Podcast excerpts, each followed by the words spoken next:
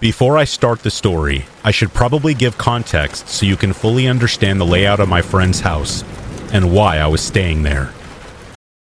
This episode is brought to you by Reese's Peanut Butter Cups. In breaking news, leading scientists worldwide are conducting experiments to determine if Reese's Peanut Butter Cups are the perfect combination of peanut butter and chocolate. However, it appears the study was inconclusive, as the scientists couldn't help but eat all the Reese's. Because when you want something sweet, you can't do better than Reese's. Find Reese's now at a store near you. Another day is here, and you're ready for it. What to wear? Check. Breakfast, lunch, and dinner? Check. Planning for what's next and how to save for it? That's where Bank of America can help. For your financial to dos, Bank of America has experts ready to help get you closer to your goals. Get started at one of our local financial centers or 24-7 in our mobile banking app. Find a location near you at bankofamerica.com slash talk to us. What would you like the power to do? Mobile banking requires downloading the app and is only available for select devices. Message and data rates may apply. Bank of America and a member FDIC. Hey, it's Ryan Reynolds, and I'm here with Keith, co-star of my upcoming film, If, only in theaters May 17th. Do you want to tell people the big news?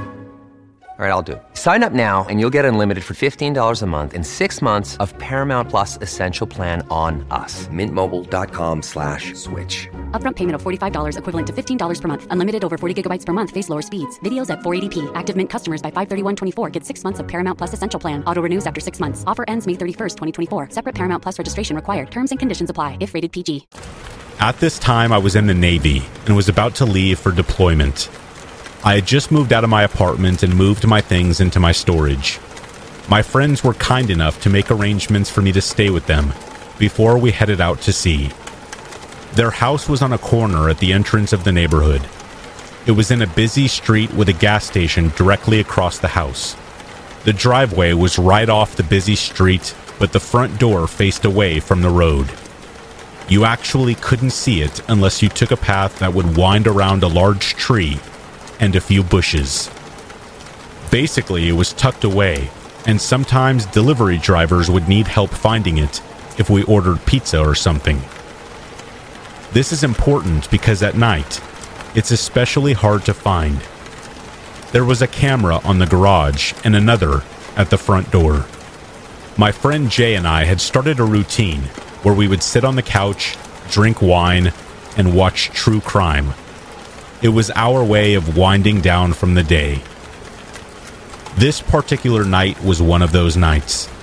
Jay and I were sitting on the couch when we heard the ring doorbell go off. Jay and I looked at each other a little puzzled because it was very late. That's weird. Did you order food or something? I asked Jay. No, did you? She asked me as she opened up her phone to look at the app to see who was out front.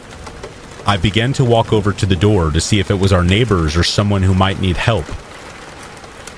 Don't open the door, Jay said. I could hear fear in her voice. I turned, looking at her concerned and a bit confused. I walked over to Jay and looked over her shoulder at her phone to see what was scaring her. My stomach dropped. A large man was standing at our front door, completely still. He was wearing a mask and holding what looked like a child's backpack that appeared to be dirty and stained. What are you doing? Jay asked through the screen. The man held up the backpack and opened it slightly. He tilted it, trying to show us what was in the bag, but we couldn't see.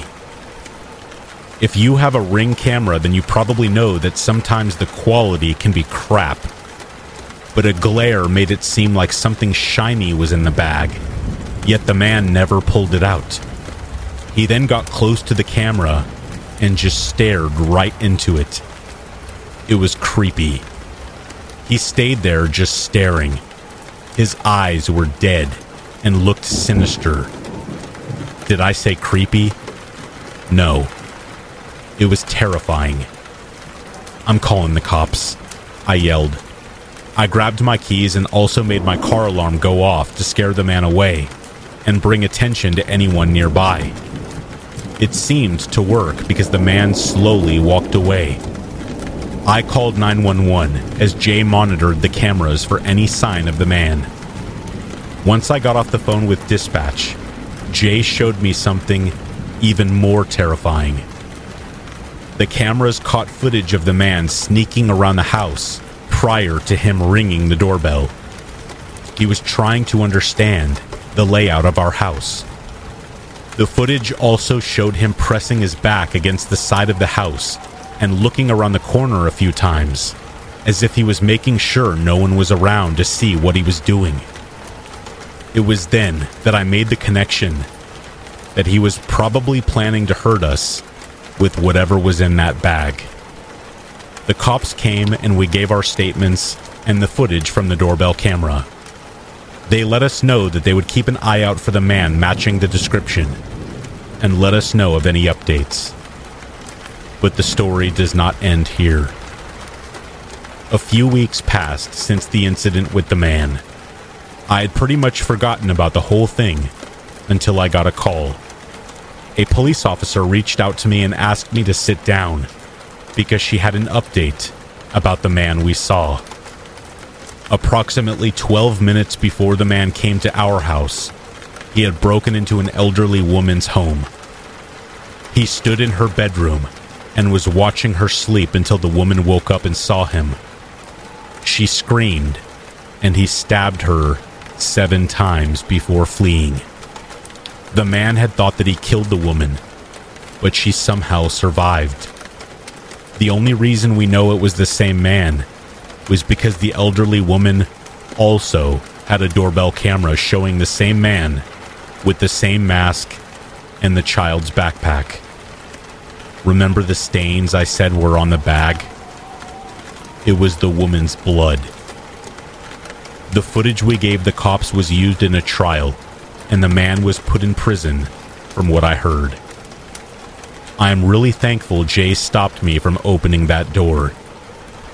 Who knows what would have happened if I had?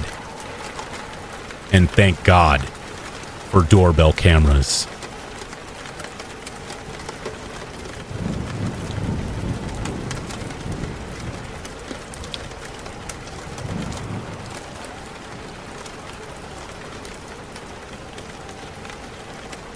It was quite a beautiful night when all this happened. I had been working at a hostel in Arkansas, and I had met a German national named Emilia. We became a thing rather quickly, and spent our nights searching and exploring the city streets, and enjoying the lamplights in their orange glow, laughing and joking, and kissing and hugging, all that sort of stuff. It was in October, a few nights before Halloween, and we were on one of our typical nightly escapades. I remember that the moon was bright. I cannot quite recall if it was full or not, but I know that it was light enough to witness all of our surroundings. There was this spot called Foster Pond, and her and I frequented a specific bench that seemed to never be occupied, almost as if it were only for us. Her and I sat there gazing up towards the stars, listening to the trickles of pond water, enjoying the strange scenery of the town around us. We felt untouched and unburdened. She and I made plans to visit Germany next year and celebrate Oktoberfest together. It was an innocent time, really. After a while, Emilia leaned her head back more and more and stared up towards the constellations and I fixated my eyes out towards the pond and the area that enveloped it. At first, it was just movement, motion, a lone figure walking down the path. Not unusual at midnight in this particular part of town. However, something grabbed at me in my slim to nothing attention span about this particular wayward walker. The walk was deliberate, methodical, angry, and fast. The first impression I had was that this guy really had something going on. Perhaps it was a Halloween party, or perhaps he had just been relieved from work and just wanted to get some. Something about the gait really got my attention, and I could not stop fixating on this man just charging through the park in a mad dashery sort of way. Within a few seconds, it sprung on me why I was so fixated on the guy. It was what was in his right hand. It was a hatchet. Definitely a hatchet. Now, my first thought was ah, cool, a Halloween costume. Hatchet wielding psycho. Well done, sir, well done. But another few seconds passed by, and I thought to myself, maybe not. Upon further inspection, it appeared as if he wasn't really in a costume, and it did not seem to be a mere prop. To be clad in nothing but shorts and a hoodie, whilst wielding a hatchet, would not be inappropriate for Halloween. I had to remind myself that it was not quite Halloween yet. In fact, it was two days before Halloween. This was no costume, and that hatchet was no mere prop. It dawned on me in the dark that this was straight up a guy walking across the park with a hatchet and coming straight at Amelia and myself. At the moment, I wasn't quite sure as to what to do, but I figured it would be best to do something. Something like get out of there. I turned to Amelia and whispered, Hey, don't worry about it, and please don't ask any questions yet, but just get up and let's go. Right now. Let's go back to the hostel. Now. Um, okay, she said. Fortunately for me, she didn't ask any questions or present any disagreements. She stood up off the bench and I put my arm around hers, and we walked back towards the hostel while I said, Nothing's wrong. Keep it cool. I wanted her and I to walk as if we had not a care in the world, as if nothing was wrong. Okay, okay, she repeated over and over as I felt myself nervously picking up the pace while trying to seem chill and nonplussed. We got to the door of the hostel and I opened the door and made sure she went in first, and I followed, and then locked the door behind me. Tight. I peered out of the darkness out by the pond. What is it? Amelia asked. She knew something was up by now. What's wrong? Feeling safer behind locked doors, I felt a responsibility to inform her of the situation. But I didn't want to freak her out. For all I knew, I was the only person who was freaked out. But still, there's some guy out there with an axe, I said. A what? Amelia asked. Just look, I said. Just wait. Sure enough, the man with the hatchet came right up to the bench where Amelia and I had been sitting. He looked left. He looked right. Up, down, past him, behind, in front, all over.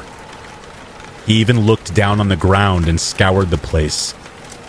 Then, this figure emitted the most terrifying scream I had ever witnessed escape a human body before. It was filled with torment and anguish and frustration. Behind closed, locked doors, the scream was loud enough to give me goosebumps. The hell? Emilia asked. After shaking his arms at the stars in the sky, as if the gods had wronged him, the figure with the hatchet sunk his hooded head down low and began to walk off back towards whence he came. We were safe, presumably. After reading the newspapers and talking to a few neighbors the day after, no information came. Nobody had known anything about this strange solitary figure who paraded Foster Pond with a hatchet.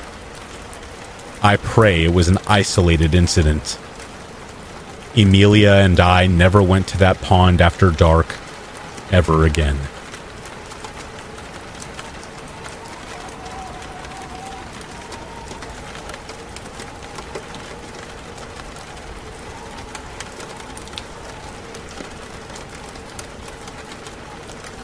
In 1999, I was in my mid 40s and I had just escaped from my stressful and joyless career as a management consultant.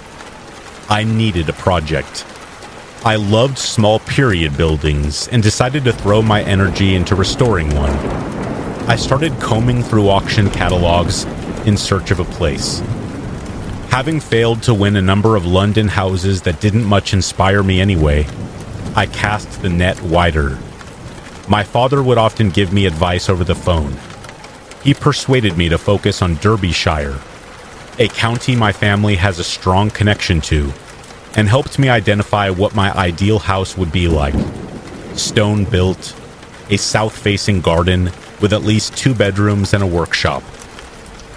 One night, we had just finished a long conversation about this elusive dream home when Dad, a healthy 75 year old, had a heart attack. He died instantly. I didn't look at any more auction catalogs until after the funeral. When I did, I spotted Lowe's Cottage straight away. Located in the Derbyshire Dales village of Upper Mayfield, it was built late in the 18th century by a stonemason who needed a home with a workshop. It seemed exactly like the place my father had described. I drove out to view it the day before the auction. The cottage was approached over the ominously titled Hanging Bridge and Gallows Tree Lane. The house itself was named after a nearby Iron Age burial mound. Perhaps I should have felt a sense of foreboding, especially when the agent would not let me use my video camera inside the house. But the cottage had everything I had been looking for, with the added attraction of bewitching Peak District views. I was delighted by it. The following day, I turned up at the auction to find a camera crew present and a tangible buzz in the room. The hammer came down after I had bid 6000 over the guide price. I'd barely had time to process the fact that I had won before I was ushered into an anteroom full of reporters. A microphone was thrust towards me and someone asked, How does it feel to have bought England's most haunted cottage? I had no idea of the house's reputation. There was no hint of it in the description, but I was quickly brought up to speed. A couple, Andrew and Josie Smith, who had bought Lowe's Cottage in 1994, had filed a lawsuit against the previous owners for not telling them the property was haunted. The Smiths claimed that they had been driven out by a number of manifestations, including something they described as a creeping presence, like a mist that appeared and thickened into fog. They spoke of sudden pockets of cold, damp patches on the wall and objects inexplicably moving. Their claims were backed up by a vicar who investigated the cottage and said that he found a pungent odor that moved around and a wall that seemed to weep when he placed his hand on it. It was reported to be the first case relying on the existence of supernatural forces since the Middle Ages, but the judge gave the Smiths' claims short shrift. During my first night in Lowe's cottage, I started to have some sympathy for my predecessors. My collie, Sion, was uneasy entering the house and found it hard to settle. Lights switched on and off. There were sudden changes in temperature and my TV would turn itself on. There were further incidents. I was visited by reporters who experienced problems with tape recorders or cameras. I remembered the agent who had forbidden filming when I first visited, and when mysterious patches of glistening moisture started forming on the walls, I recalled the vicar's description of a weeping wall. It felt almost as if Lowe's cottage had a personality and was testing me in some way. The place seemed capable of changing moods, though I never had any sense of a malignant entity. I later got to meet the Smiths and found them to be solid and authentic people. After a while, Sion seemed to make peace with the house, and the perplexing incidents stopped. I spent a happy four years at the cottage before renting it out. Only one of the tenants has reported anything unusual. In the months after the auction, some people told me the house would be a blessing to me. And they were right. In spite of its notoriety, I'm very grateful to Lowe's Cottage. Seemingly prophesized by my father, it acted as a pivot between an unhappy time in my life and my more fulfilling existence, restoring period properties.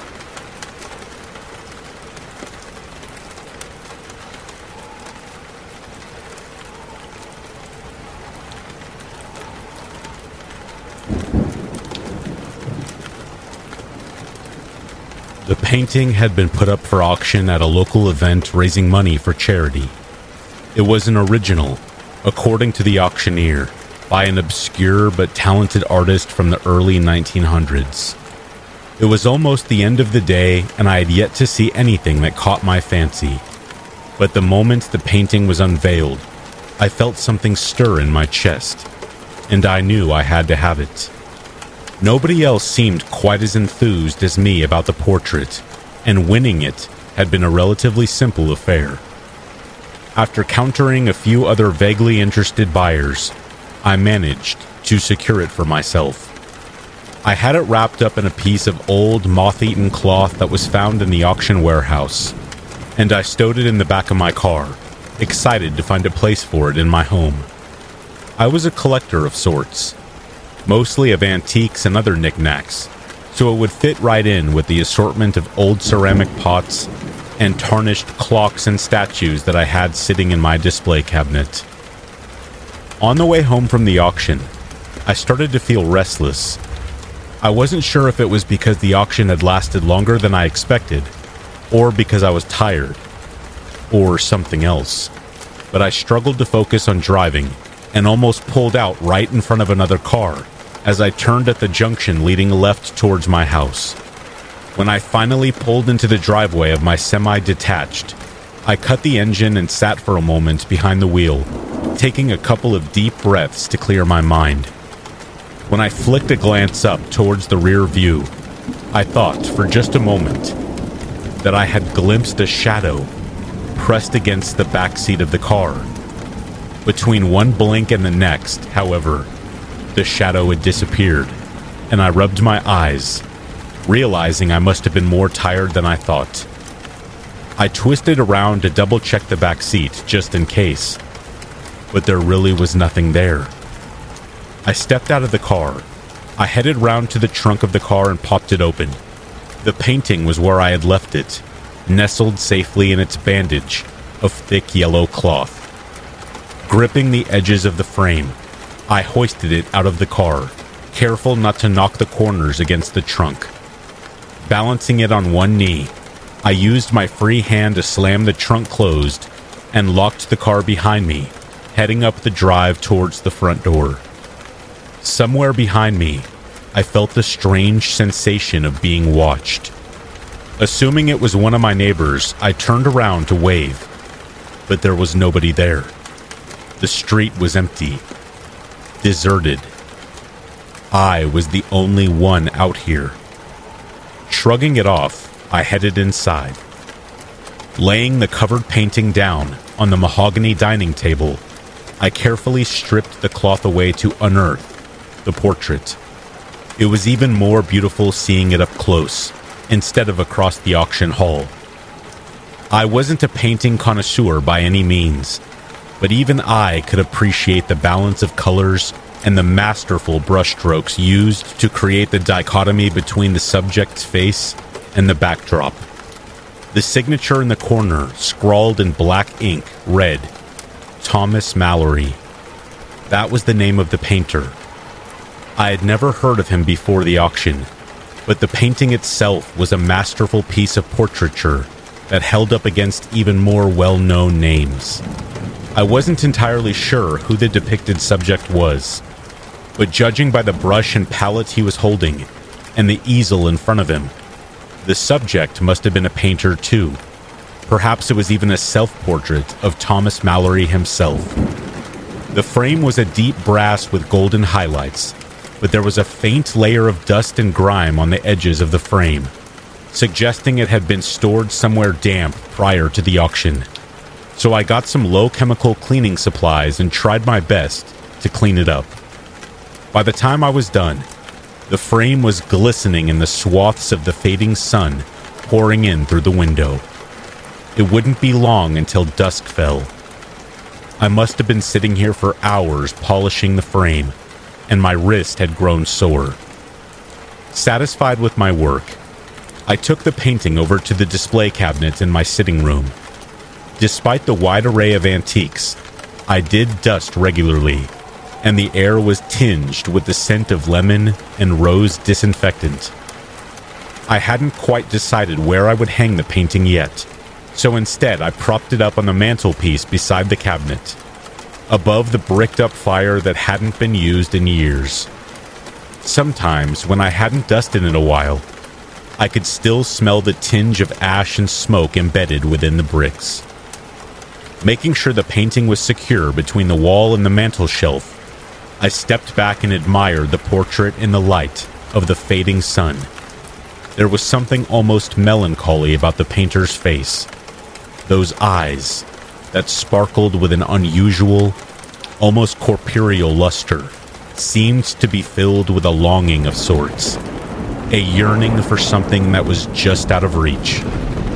But maybe I was just seeing things that weren't really there, like the shadow in the car. The light outside was fading rapidly.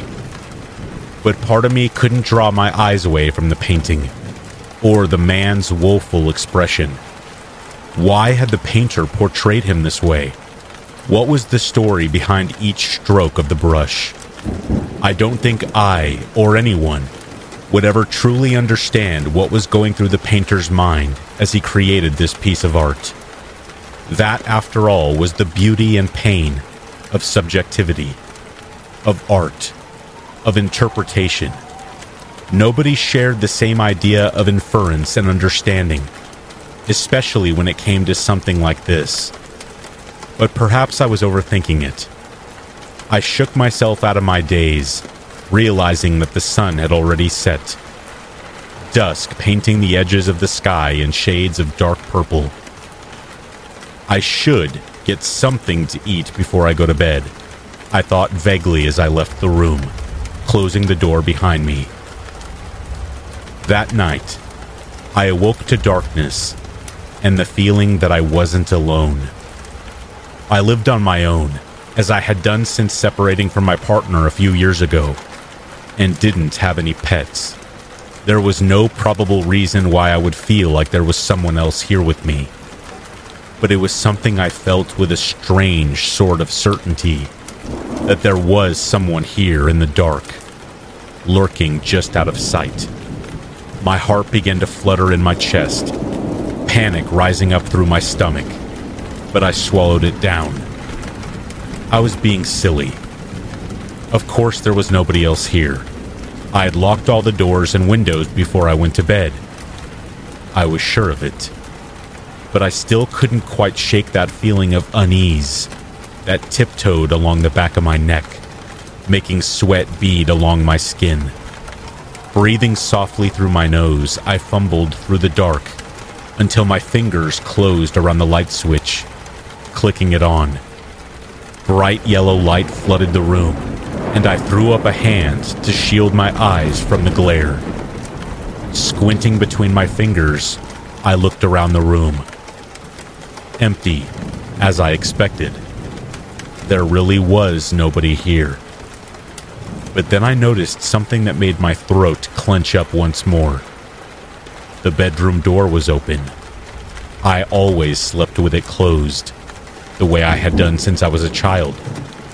I very rarely went to bed with it open, even by accident. Had someone really been in my room? Or was this one of those very rare occurrences where I had forgotten to close it? No. I was certain I had shut it. I remembered the creak and the click of the old door against the frame. It had become an almost bedtime ritual and I would have felt something was off earlier in the night if I had left it open. I gazed at the crack in the doorframe, shadows pooling around the edges, fear tightening in my chest. Was there someone in the house? Should I call the police? No, not without investigating first. I didn't want to waste their time if it really was just my imagination, conjuring threats from nothing. Slipping out of bed, I tiptoed over to the open door, my fingers trembling as they gripped the handle, pulling it open wider. Light from the bedroom spilt out into the landing, illuminating the rest of the corridor. I couldn't see anything immediately out of place. I held my breath for a few seconds and listened. Above the pounding of my own heart, I could hear nothing, just the faint moan of the wind and the rustle of the leaves. The house was deathly silent. Swallowing back the lump in my throat, I stepped out of the room and tiptoed down the stairs. I wanted to make sure there really was nobody else in the house before I went back to bed. Downstairs was silent too, except for the faint, intermittent drip of the kitchen tap. I had gotten a glass of water before bed, so perhaps I hadn't twisted the faucet all the way. I padded into the kitchen, switching on the lights as I went, and tightened the leaky tap until it stopped dripping. Feeling somewhat less terrified, I went through each room, checking behind doorways and in closets to make sure nobody was hiding. Every room proved empty, the last place to check was the living room, where the painting was. In a brief lapse of judgment, I considered the possibility that a thief had broken into the house to steal the painting. But who would steal a painting by a less known artist after I had only owned it for a day? Shaking away the thought, I approached the living room door and froze. It was one of those old fashioned doors with a frosted glass window. On the other side of the window stood a shadow. A shadow that wasn't supposed to be there. Fear stabbed my chest, my heart racing. Was there someone on the other side? The shadow wasn't moving. Maybe it was nothing after all. But I had never noticed it before and I was sure there was nothing on the other side of the door that could be casting it. Heart thundering in my chest, I went back to the kitchen to grab a knife from the drawer and hurried back. The shadow was still there. With a short, sharp breath, I shoved the door open and swung the knife around the edge of the door. Nothing. There was nothing there. A bead of sweat cooled on my brow all that panic for nothing. Maybe I really was just overthinking it all. I checked the painting just to be sure, but it hadn't moved an inch. In the dark, the eyes seemed to glisten like obsidian, eerily realistic. I took a moment to calm my racing heart and rationalize the situation, then left the room, closing the door behind me. This time, when I glanced back, the shadow was gone. The next morning, I decided to do some research and see what I could dig up about Thomas Mallory and his work. I thought it odd that last night's experience had come right after bringing the painting into my home. Perhaps I was being paranoid and making connections where there weren't any, but I was still curious to see what I could find out. Surely someone, somewhere, must know something about him, even if he was a more obscure name in the art world. I searched for the name on the internet, but all I could immediately find were articles about Thomas Mallory, the writer, not the painter of the portrait sitting in my living room. After scrolling through countless websites and forums, I finally managed to find a page dedicated to the right Mallory. there was an old black and white depiction of him, and I recognized him immediately as the same figure in the painting. It was a self portrait after all. I was sitting with my laptop on the couch in the living room, and my gaze lifted to the painting. Mallory gazed somberly down at me, making my chest pinch. Returning my attention to the webpage, I read through a brief history of his life. According to the text, Thomas Mallory had never managed to succeed as a painter during life and had died in poverty. without selling more than one or two of his works. Towards the end of his life, Mallory had begun to rant about how he had been able to find his muse and that he would keep searching for her, even after death. He blamed the muses forsaking him as the reason he had been so unsuccessful and had apparently passed away in a state of bitter despair. When I scrolled down to the bottom, a soft gasp parted my lips. There was a section titled Mallory's Last Work, and the picture attached was the very same one that now sat on my mantle Mallory's self portrait, the last ever painting he created before his death. Was that the reason for his despondent look? Had he been unhappy with his career? At a loss? Abandoned by the muses? Was that the message the portrait portrayed? I studied it from across the room, raking my eyes over the paintbrush poised against the painted canvas, the palette of muted colors almost drooping in his hand. Was this when he was on the verge of abandoning his passion altogether? Or was that searching, longing look in his eye a plea to the muses? To hear his desperate call? I shook my head, closing my laptop with a sigh. Thomas Mallory, despite being a wonderful artist, had suffered the same fate as so many artists had. Unappreciated, unrewarded, dying nameless and poor. It was only after death that they truly found fame. The following night, I woke up once more to the feeling that I was being watched from the dark. The room was pitch dark.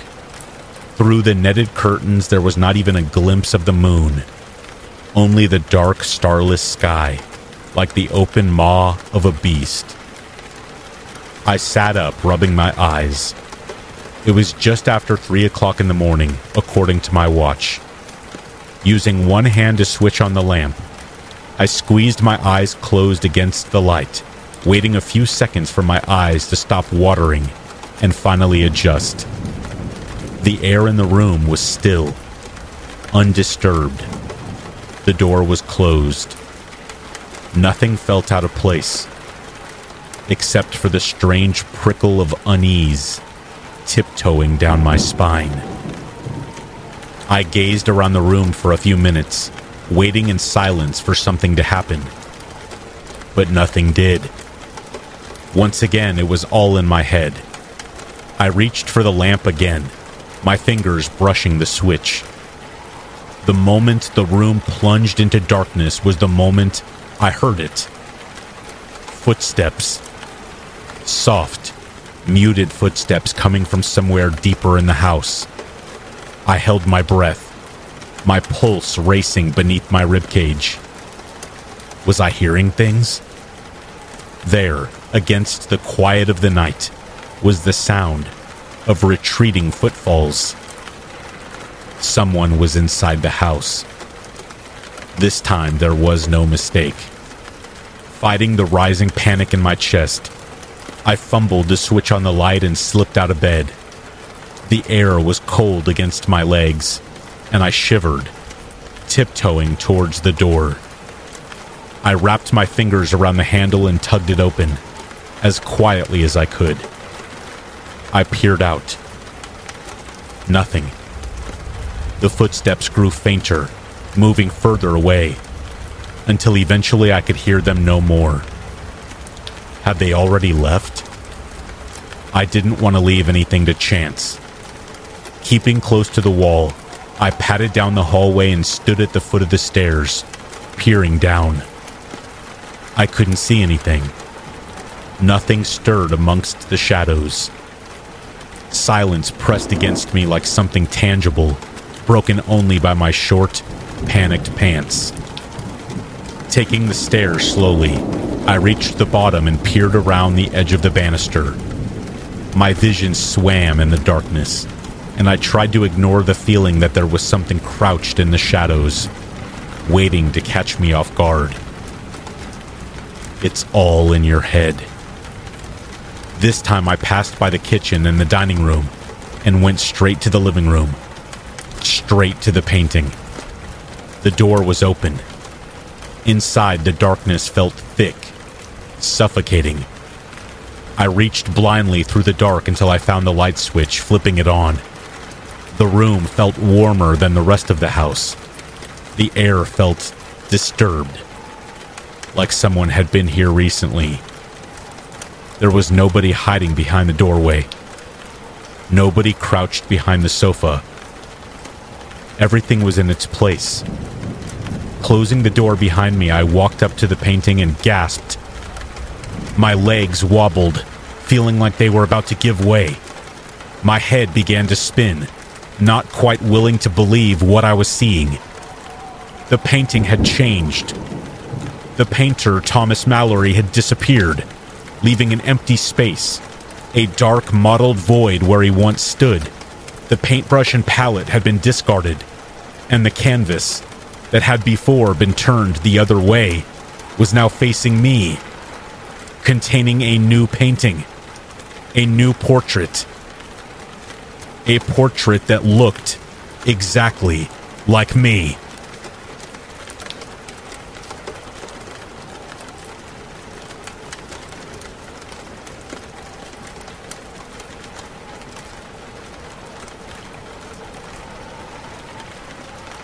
There was a period of my life where I chose to be homeless. It may seem strange to you, but the town I lived in had extremely unaffordable renting prices, and I preferred to lay out under the stars and fall asleep to the sound of the water running in the nearby creek and waking up to the chirping of birds. I had a decent job, strictly for saving up money that would enable me to travel so my paychecks were never cashed but rather stayed at my good buddy's house, just piling and piling up into a thick stack of paper for future deposits. I figured I would cash them all shortly prior to taxes being due.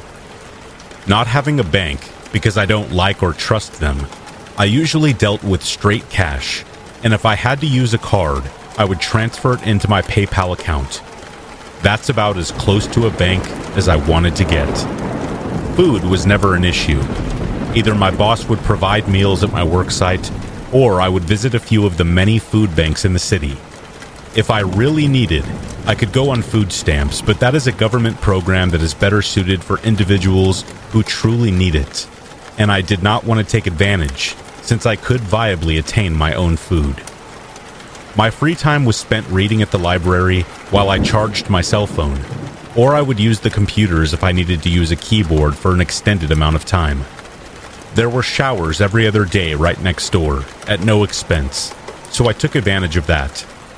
Many times I would take a shower at my buddy's house, where I spent many evenings playing dice games or cribbage, watching movies, etc. My homelessness was optional, and I wanted for nothing. It was not without hardships or inconveniences, though. There were nights spent just wandering around, stumbling onto somebody else's site, and being run off. There were mornings where I woke up to find out that I had been robbed while I slept. Once I jerked awake by some druggie who thought he was picking up his own sleeping bag and didn't notice me inside it. He yelled at me a bit and then took a piss next to my head and stumbled off. After a while, I found a camping spot that was ideal for camping. It was on the outskirts of town off into the rolling green hills that were covered with dense patches of trees and labyrinth creeks. My camping spot was on the top of a terrace with running water nearby, encircled by thick trees, and completely flat and soft. It was difficult to find, which meant feeling anxious of others encroaching on my area was unnecessary. Among the hills where this location is, however, is imbued with rumors and legends. The story goes that on the cusp of the 19th and 20th century, it was a mine of sorts. Whether it was silver or gold, or something else I have never been able to unravel through any research. Onward, the legend persists that the mine collapsed and was abandoned and basically forgotten. Townspeople in generations that came before them never could quite pinpoint the location, of this supposed mine. There were many such landmarks supposedly in the hills that nobody could quite locate, but insisted were up there. According to some, there was a cannon just abandoned and forsaken up on one of the numerous unnamed hills. And on another hill, rumor has it there was a desolate bell tower with the bell still intact. Many have claimed to see parts of an airplane that crashed decades ago and simply were never removed due to the logistics of moving heavy parts in an inaccessible terrain. Many years after the mine supposedly collapsed and onward into the 1920s, some of the tunnels into the mine were cleared out and used as some sort of federally funded bunker that served as a laboratory, carrying on the legacy of secrecy and myth. This myth was most likely created due to the amount of biology and agricultural students that attended the town university. Locals as old as the hills of the town would tell stories about animals being genetically engineered. One old timer told me and my friends that there were scientists of some sort hidden in the hills, experimenting and creating cougars that walked on all four legs but had the feathery face of a raptor, a bird of prey, hawk like and demonish. Some other locals spoke of giant rats with the head of a wolfhound this, of course, is all bogus, and I don't believe any of it. It's ridiculous to think of such things. These are fairy tales, boogeyman accounts, fireside horror. I never gave any of these stories any credence, and I still am not quite sure that I do to this day. But there is a spookiness on top of those rolling hills. Some nights sleeping up there, it got strange. Once, I had been woken up by the sound of a vehicle. It sparked my curiosity because there weren't even any functioning fire roads anymore. Unmistakably, it was the sound of a truck. When I roused myself out of my sleeping bag and followed the noises and peered out through the dense trees and downward towards the town, sure enough, there was a pickup truck driving below me towards some spot in the hills that I was unfamiliar with. To me, it seemed as if it were a government truck. It was all white, with the city emblem on the door. The lights were bright. The speed was consistent. The pathway it drove on seemed rugged and difficult, but the vehicle was deliberate. It knew exactly where it was going. The evening after that, before sundown, I chose to explore the path that I had seen the truck driving following the crushed down grass and weeds. But after a while, it just got too rocky and difficult to determine where the tracks were. And though I had combed the area as well as I could, I never found anything other than more hills, tiny creeks, and patches of trees. A month or so after that, in the middle of the night, I was roused by something walking in the brush that enveloped me. Whatever it was, it was massive. We don't have any big animals in my area. Raccoons, possums, things like that are about all anybody would ever see. We did have a cougar every now and then, and packs of coyotes. I have lived in various wildernesses all my life. I know the sound of every footfall of just about every mammal in North America. Almost. The sound of the steps were heavy, big and rough, slow, purposeful. It was no cougar. Most of the time, you aren't lucky enough to hear them until it's too late. It wasn't a coyote either, unless it was the size of a Volkswagen bug. The steps went in circles around me, round and around. It's as if it didn't want to get too close, or perhaps was considering closing in, just biding time or something. I lifted my head out to get a better look, but the darkness would not allow it. That's when the growling began. Low, deep, threatening growls. Not the growls of a raccoon, not the growls of a person or a dog. It was way too low of pitch for that, and the volume was unthinkable. The duration was impressive. The sound was seemingly long, almost a minute without stopping between. I could not move. I lay there too scared to even shake, to breathe, to scream. I became a statue laying in a sleeping bag. My mind raced, going over every animal I could think of, could possibly imagine, all while whispering to myself, What is that? After I don't know how long, the footsteps faded away, returning back to wherever they came from, back off down into the hills below. I turned on my flashlight and scrambled out of my sleeping bag and walked toward the tree line without bothering to put on my boots. All around, I searched and found no tracks or marks or any indication anything had ever been there. I went into the thick patch of trees and shined the light down into the hill and saw no movement, no life. All was still. I was barking up the wrong tree. Returning to my campsite, I sat down on one of the logs I used as my sitting spot and shivered nervously until the day broke. Foolishly, I remained at that spot for a few more months until three things happened in a short amount of time that made me decide I had had enough. One night, randomly, I woke up to the sound of walking and lifted my head from my sleeping bag and saw a woman just walking past my sight. She did not acknowledge me. She did not say a word. Clad in normal wear, she walked onward, out of my sight and away from me. She had no hiking boots or backpack. She appeared to be just a normal person. However, it was three in the morning, and there would be no reason for some lady to be walking out in this part of the hills this early in the morning. I had a cell phone that had an alarm on it, and it would wake me up every weekday at 5:30 a.m. It was very distinct, and it had been the same tone for 2 of 3 years.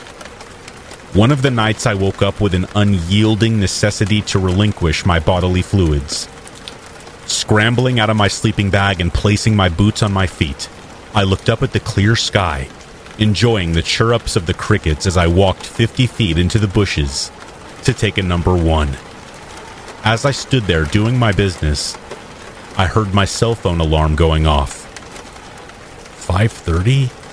I asked myself. Suddenly it hit me. It was not my alarm. It was whistling. Somebody or something nearby was whistling the exact same melody as my phone alarm. Same duration, volume, pitch, all of it. A perfect replica. Upon this realization, I whirled around without even zipping up. Hello? I shouted out into the void. Who's there? The whistling stopped and all was silent. All was still. A moment or two went by, and the crickets picked back up again. I rushed to my sleeping bag and hid myself inside of it as much as I possibly could. I was in a cocoon of fear, sobbing to myself in the darkness, mumbling. That was weird. That was so weird. Mentioning this to anybody else did not seem like the best concept to me at the time. Very few people knew how I lived, and I didn't want to invite any sort of harassment into it. I didn't wager that people would understand my decision to be homeless. Also, the collection of stories just seemed crazy and unbelievable. Of course, there are many homeless people who are not on drugs and are not crazy, but there are definitely those that are. And I felt if I were to tell my accounts to anybody, I would certainly be taken for a madman, or on drugs, or both. When I got out of work that day, I had enough light to go exploring. I went off into the same hills I always had, but this time I took a different route. It had an obscure entrance, and unless you really knew the area, it was invisible to the untrained eye. The pathway was steep, arduous, daunting. Every now and again, I would place my eyes on the hill where I knew my campsite lay, allowing me to get more and more lost in the unexplored jungle that so many locals never bothered to set foot in. An hour followed by me randomly walking until I came up a hill with a sudden drop. To the sides, there was a decline, a small grade. Taking one of the grades on the side let me down to a flat bottom, and I realized why it looked like the hill suddenly dropped off. It was a tunnel, a tunnel that was packed to the brim with colossal stones. On either side of the tunnel were large wooden beams with a gigantic one resting on top of the other two. The mine, I whispered to myself. I was in disbelief. I had actually found it. I don't remember what path I took to stumble onto it, and I wasn't sure if I would be able to stumble onto it ever again. But there it was. It was the abandoned mine long lost to many memories. I chuckled proudly to myself mostly out of discomfort, then noticed that it would be getting dim soon, and thus decided to return to my camp. Two steps were taken, and then I noticed it a large metal box. I'd wager it was 10 feet long by 8 feet wide, made out of steel and beginning to rust red, with holes lined up around it. It looked like a storage container, but smaller, like a cage. A cage where the door was unlatched and wide open. It made me feel overwhelmed with dread. It seemed like something was in that cage. Something alive. Whatever that something was, it was out now. I rushed back to my camp, and as I did, I did my best to ignore the eerie feeling of the sight as I sat down on my log by my sleeping bag. Something inside me told me things were not quite right. That night, I had trouble falling asleep. I lay there trying to decide if I needed to find another spot or cash one of my paychecks and get a hotel or crash on one of my friends' couches. I just wasn't sure. I wasn't even sure if I knew if I was insane or not. I questioned myself many times. Thoughts invaded my brain, wondering if that government truck had a purpose for being up on the unnamed hills. Perhaps the truck arrived there to unleash a demon from a cage. Perhaps there was a lady up in the hills that served as a caged creature keeper. That's when I heard my own voice coming out of the bushes, crying out. That was weird. That was so weird. I jumped out of my sleeping bag like a bullet leaves a barrel. I snatched my backpack and I ran like an Olympian down the hill as quickly as my legs had ever carried me. I left my sleeping bag and my blanket up on the top and never retrieved them. The next day, I cashed my paychecks and made a deposit for a room to rent in a nice house downtown, in the middle of civilization, away from the creeks and the hills and the trees. I often reflect on this duration of my life. I constantly question what happened. Some will say that there is no predator in nature that is more dangerous than mankind. I am not so sure about that. I am of the mind that the most terrifying thing to cross paths with are the things that make no sense, the things that are unbelievable, the things that are unknown.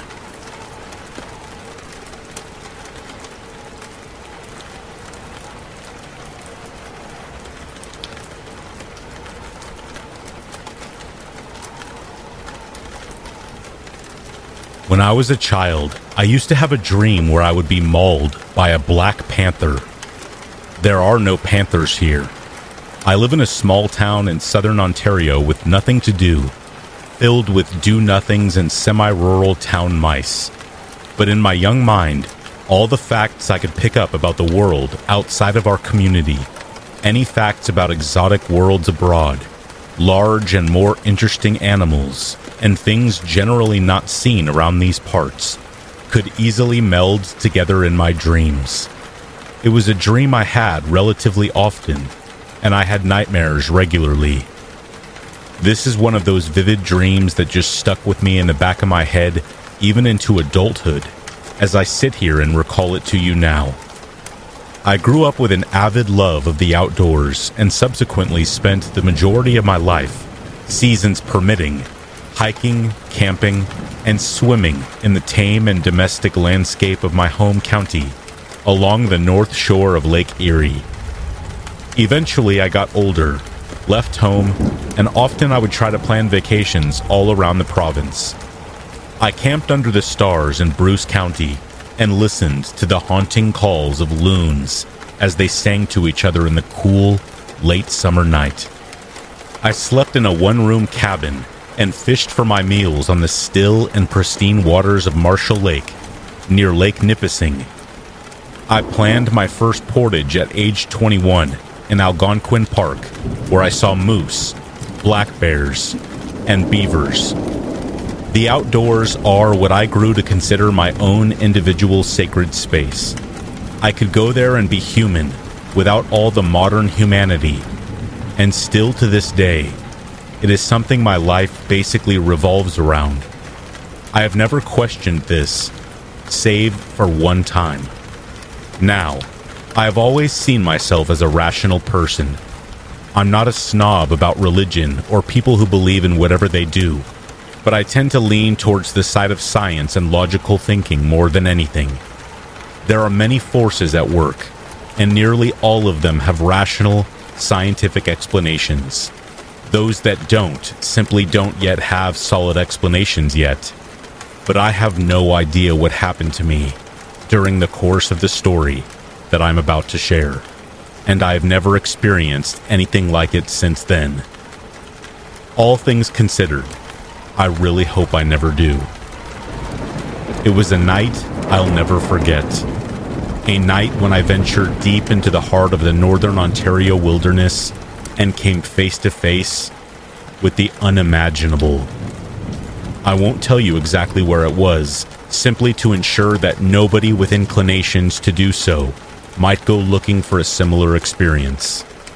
The forests here are unlike any I'd ever encountered before dense and ancient, with towering pine and spruce trees that seemed to scrape the very heavens. The ground was blanketed in a lush carpet of moss and ferns, and the air was thick with the scent of pine needles and damp earth. I had set up camp by the shores of a serene, mirror like lake, its surface reflecting the canopy of stars overhead. The moon cast an ethereal glow on the landscape, but the silence was unsettling, as if the woods held their breath, concealing secrets as old as time itself.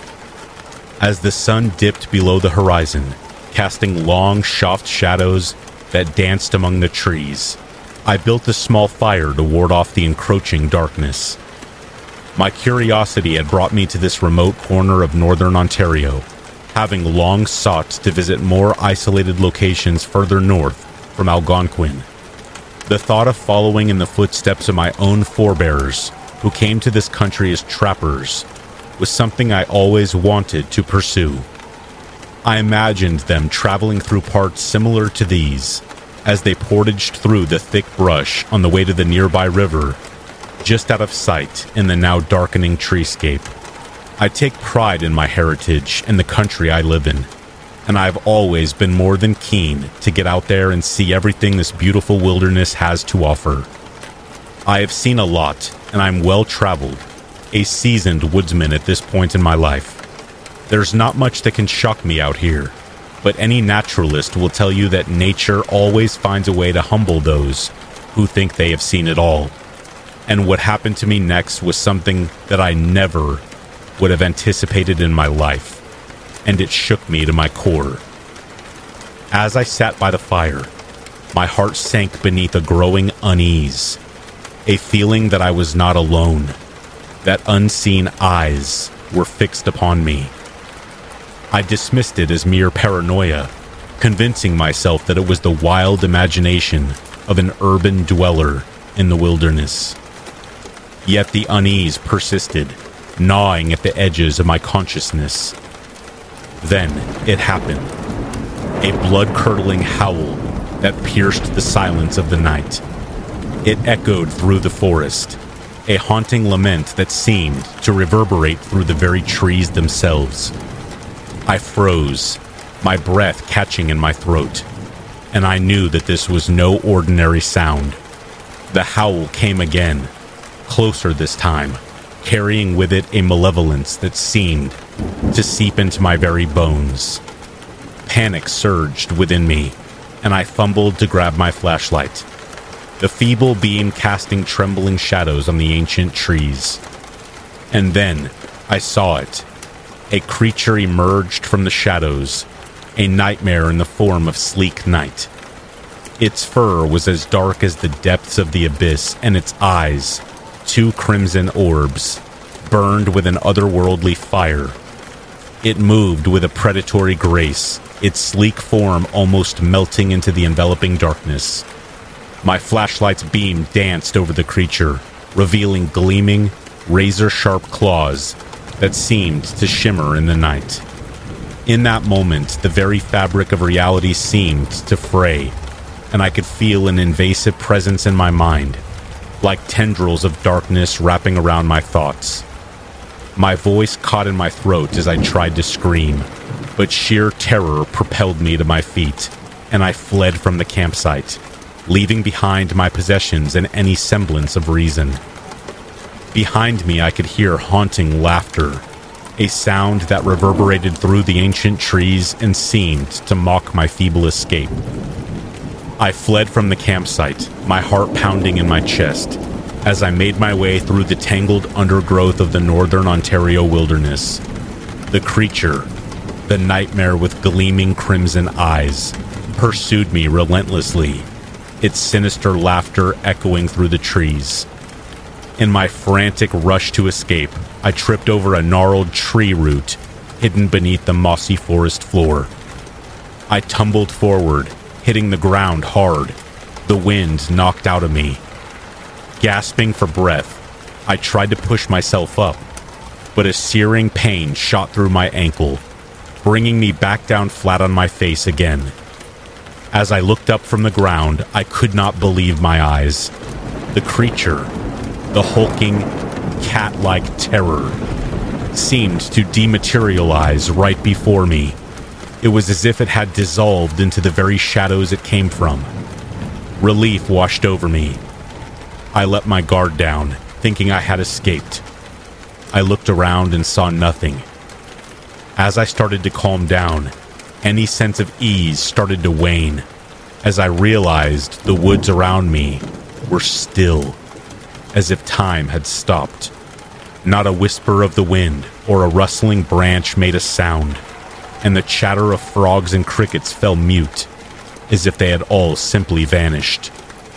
I quickly got back up on my feet and, keeping low and as quiet as possible, started to make my way back out towards the valley that held the nearby dirt road that I took to get into these woods. The way out was still a long ways away, but at least on the trail, I could put some serious distance between me and the deeper forest and get back into civilization.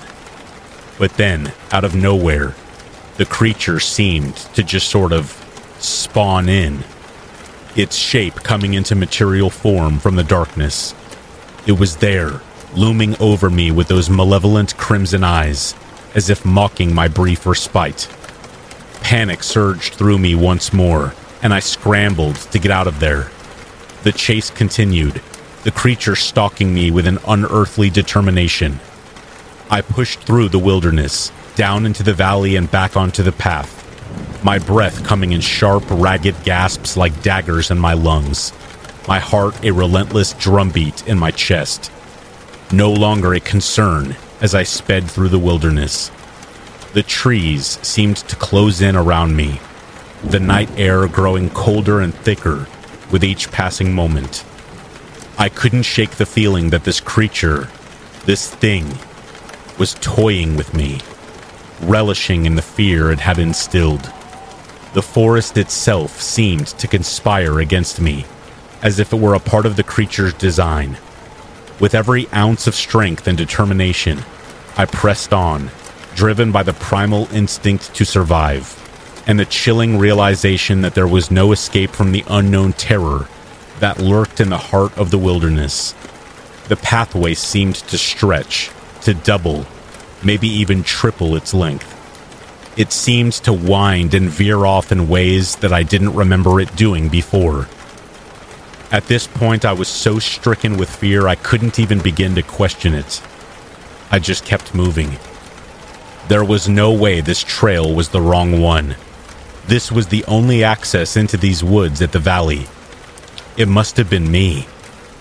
If I didn't die in there, I would surely go mad if I did not escape. After what seemed like hours longer than I knew the journey down the trail to take, I finally came to the familiar landmarks telling me the end to the trail and to where I had parked my truck.